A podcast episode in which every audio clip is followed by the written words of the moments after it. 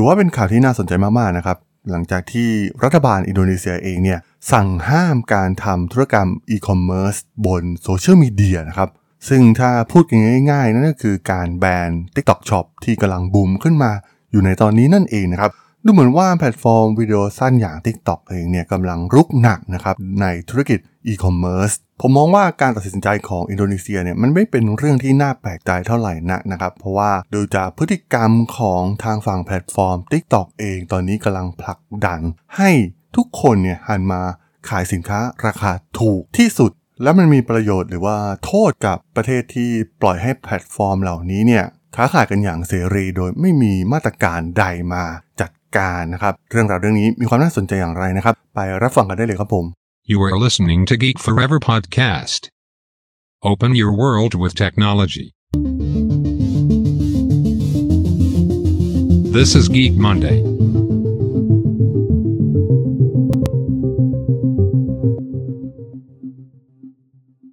สวัสดีครับ ผมดนทลาดนจากดนบล็อกนะครับ และนี่คือรายการที่มันเดย์นะครับ รายการที่จะมายกตัวอย่างเคสตัดดี้ทางธุรกิจที่มีความน่าสนใจนะครับ วันนี้มาคุยกันเรื่องข่าวใหญ่เลยก็ว่าได้นะครับ ที่ทางประเทศอย่างอินโดนีเซียนะครับ เพื่อนบ้านในอาเซียนของเราเองนะครับ ที่ตอนนี้เนี่ยได้มีการออกนโยบายในการสั่งห้ามการทำธุรกรรมอีคอมเมิร์ซบนแพลตฟอร์มโซเชียลมีเดียนะครับซึ่งมันเป็นเรื่องที่น่าสนใจมากๆนะครับ มันเป็นการเล็งเป้าไปที่ TikTok Shop แทบจะโดยตรงเลยด้วยซ้ำนะครับ เพราะว่ามันแทบจะเป็นแพลตฟอร์มเดียวที่กำลัง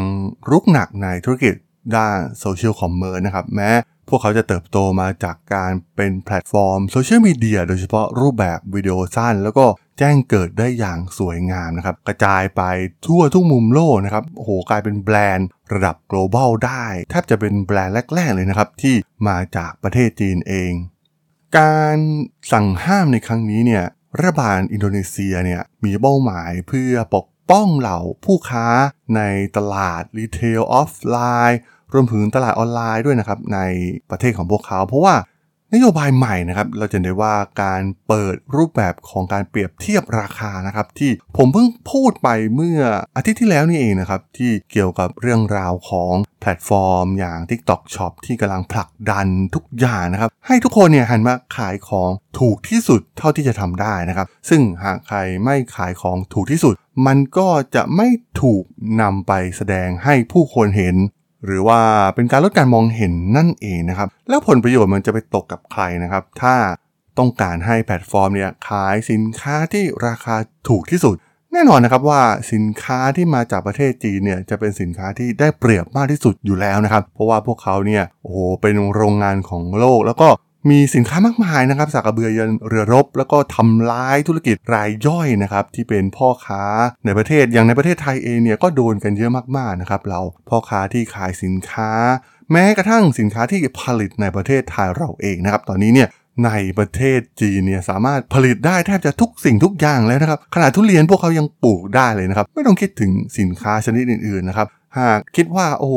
เป็นแพลตฟอร์มที่ช่วยพ่อค้าคนไทยในการเปิดตลาดนะครับ แต่ว่ามันก็เป็นมุมหนึ่งนะครับที่สามารถมองได้ในแง่ดีนะครับ แต่ว่าเมื่อมองถึงผลกระทบระยะยาวเนี่ยมันจะได้ไม่คุ้มเสียนะครับ ซึ่งส่วนตัวผมเองเนี่ยค่อนข้างที่จะสนับสนุนนะครับแนวคิดของรัฐบาลอินโดนีเซียนะครับค่อนข้างเห็นด้วยนะครับในเรื่องนี้มันต้องมีการมาจัดการอะไรบางอย่างนะครับกับแพลตฟอร์มเหล่านี้นะครับไม่นั้นก็เจอโอ้โหกองทัพสินค้าราคาถูกจากทางฝั่งของจีนนะครับบุกเข้ามานะครับตอนนี้มีโกดังอยู่ใกล้ ๆ กับประเทศเราด้วยซ้ำนะครับส่งมาได้อย่างรวดเร็วมากๆ แล้วก็ไม่ต้องเสียภาษีนะครับจากนโยบายที่มีการเจรจากัน สินค้าราคาไม่เกินประมาณ 1,500 บาทที่ไม่ต้องมีการเสียภาษีนะครับ เพราะฉะนั้นการสั่งซื้อสินค้าเพียง 1 ชิ้น 2 ชิ้นราคาไม่ถึง 1,500 เนี่ย ก็สามารถสั่งมาจากโรงงานผลิตที่ประเทศจีนได้โดยตรง เพราะฉะนั้นพวกเขาก็สามารถที่จะมีความได้เปรียบอยู่แล้วนะครับ ในการขายสินค้าราคาถูกเหล่านี้ มันเคยมีเคสที่เกิดขึ้นหลาย ๆ เคสนะครับ ผมยกตัวอย่างในทางสหราชอาณาจักรนะครับ น่าจะเห็นภาพมาก กลยุทธ์ของ TikTok Shop ที่เคยไปเปิดในโลกตะวันตกนะครับ เปิดที่สหราชอาณาจักรเป็นที่แรกนะครับ พวกเขาเนี่ยจัดหาสินค้าโดยตรงจากผู้ผลิตราคาถูกทั้งในสหราชอาณาจักรและประเทศจีนนะครับ และเน้นไปที่การขายสินค้าราคาประหยัด ตัวอย่างเช่นดีลที่ได้รับความนิยมนะครับ ได้แก่ไดสันดูปนะครับ มูลค่า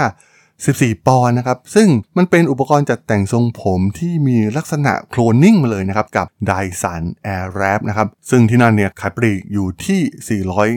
450 ปอนด์เลยทีเดียวนะครับ โอ้โห ราคาต่างกันเกือบ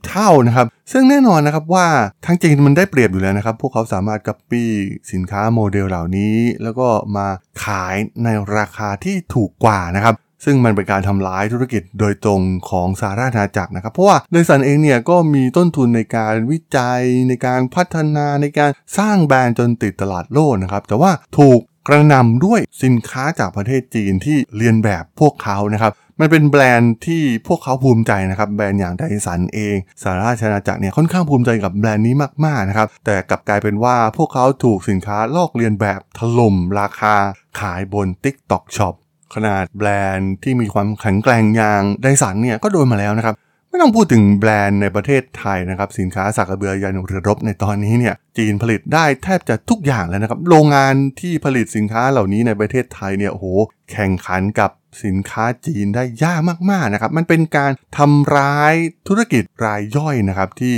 ไม่สามารถที่จะแข่งขันกับสินค้าของประเทศจีนได้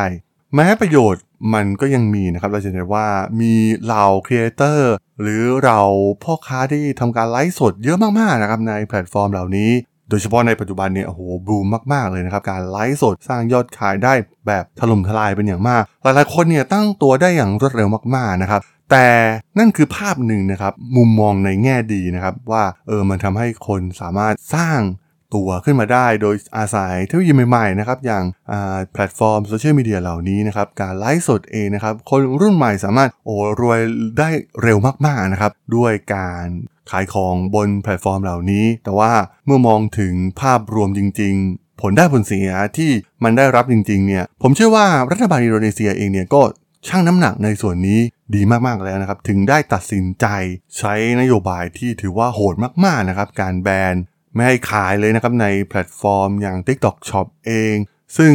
มันก็เพื่อความแฟร์นะครับ ความยุติธรรมกับเหล่าพ่อค้ารวมถึงธุรกิจที่อยู่ในประเทศนะครับ ซึ่งมันเป็นเส้นเลือดที่คอยหล่อเลี้ยงธุรกิจภายในประเทศของพวกเขานะครับ ซึ่งระยะยาวเนี่ยมันอาจจะได้ผลที่ เป็นบวกมากกว่าด้วยซ้ำเช่น การจัดเก็บภาษี การสร้างงาน การจ้างงานต่างๆนะครับ ซึ่งมันมีผลกระทบเป็นวงกว้างมากๆนะครับ หลังจากการบุกเข้ามาของแพลตฟอร์มเหล่านี้มันไม่ใช่เพียงแค่ เรื่องของ social commerce เพียงอย่างเดียวเพียงเท่านั้นนะครับ เพราะว่า ในแพลตฟอร์ม Marketplace ชื่อดังนะครับ อย่างในประเทศไทยเอง Shopee Lazada เนี่ยมันก็มีสินค้าจากจีนเนี่ยแห่กันเข้ามาเยอะมากๆนะครับ แล้วก็มาตั้งแม้กระทั่งโกดังในประเทศไทยเลยด้วยซ้ำนะครับในบางครั้งสินค้าบางอย่างเนี่ยก็ไม่ได้มาตรฐานนะครับ ไม่ได้รับการตรวจสอบ แล้วก็นำเข้ามาบางครั้งผิดกฎหมายนะครับทำให้มีต้นทุนที่อาจจะถูกกว่าด้วยซ้ำในการทำธุรกิจแบบถูกต้องของพ่อค้าที่เป็นพ่อค้าในท้องถิ่นในประเทศไทยเอง มันมีกฎที่น่าสนใจนะครับจากอินโดนีเซียที่มีการกำหนดราคาขั้นต่ำที่ 100 ดอลลาร์นะครับสำหรับสินค้าบางรายการที่ซื้อโดยตรงจากต่างประเทศ ซึ่งโอ้โหถือว่าเป็นนโยบายที่น่าสนใจมากๆนะครับประเทศไทยเราน่าจะลองคิดทบทวนนโยบายนะครับซึ่งตอนนี้เนี่ยก็ไม่ได้เห็นการเข้ามา action ใดๆนะครับจากทางฝั่งรัฐบาลไทยเลยนะครับ การบุกเข้ามาดาหน้าเข้ามาจากสินค้าจากแพลตฟอร์มจีน ซึ่งวันหนึ่งเนี่ยมันอาจจะมาถล่มเราแบบเอาสินค้าในประเทศของเราเองด้วยซ้ำนะครับ สินค้าที่อย่างเช่น ทุเรียนผ้าไหมหรือว่าสินค้าหัตถกรรมต่างๆนะครับ ซึ่งบางครั้งเนี่ยพวกเขาก็สามารถทำสิ่งเหล่านี้ได้อยู่แล้วนะครับในประเทศจีนแล้วก็มีต้นทุนมีแรงงานที่ค่อนข้างราคาถูกกว่าเอาจริงๆ ประเทศจีนเองเนี่ยสินค้าน้อยชิ้นมากๆนะครับที่พวกเขาไม่สามารถก๊อปปี้ได้ต้องเป็นสินค้าเฉพาะทางแบบ unique จริงๆนะครับซึ่งเมื่อมองภาพรวมในตลาดเนี่ยเห็นได้ว่าสินค้าจากจีนเนี่ยมันท่วมตลาดมากๆ ในตอนนี้ ซึ่งผมก็เคยพูดในรายการพอดแคสต์มาในหลาย ๆ ครั้งแล้วนะครับว่าเรื่องของแพลตฟอร์มของประเทศจีนเนี่ยมันไม่ใช่เพียงแค่ธุรกิจที่เป็นเอกชนมาจัดการเพียงเท่านั้นนะครับ เพราะว่ามันมีการร่วมมือกับทางฝั่งรัฐบาลจีนอยู่แล้วนะครับ รัฐบาลจีนสามารถควบคุมทุกอย่างได้แบบเบ็ดเสร็จนะครับ การจัดการแพลตฟอร์มเทคโนโลยีในช่วงปีที่ผ่านมาเราจะเห็นข่าวใหญ่มาก ๆ นะครับ รัฐบาลเนี่ยมีอำนาจเหนือบริษัททางด้านเอกชนในประเทศจีนเป็นอย่างมาก แล้วก็สั่งซ้ายหันขวาหันได้แบบง่ายดายมากๆนะครับแจ็คหมาเอง ขนาดว่าเป็นบุคคลที่ทรงอิทธิพลมากๆ แล้วก็สร้างคุณประโยชน์มากมายให้กับวงการเทคโนโลยีของประเทศจีนเนี่ยก็ยังโดนหนักมากๆ เห็นได้ว่ารัฐบาลจีนเนี่ยสามารถควบคุมทุกอย่างได้แบบเบ็ดเสร็จนะครับ แล้วก็ผมมองว่าหลังจากอ่านหนังสือหลาย ๆ เล่มนะครับที่เกี่ยวข้องกับการวางแผนกลยุทธ์ยุทธศาสตร์ของพวกเขานะครับทุกอย่างเนี่ยมันเหมือนเป็นขั้นเป็นตอนเป็นแผนทั้งหมดนะครับการที่สร้างโรงงานเป็นโรงงานของโลกผลิตสินค้าราคาถูกมากมายนะครับ แล้วก็บุกไปในตลาดโลก ผ่านแพลตฟอร์มอีคอมเมิร์ซเช่น AliExpress Alibaba หรือแพลตฟอร์มที่ใน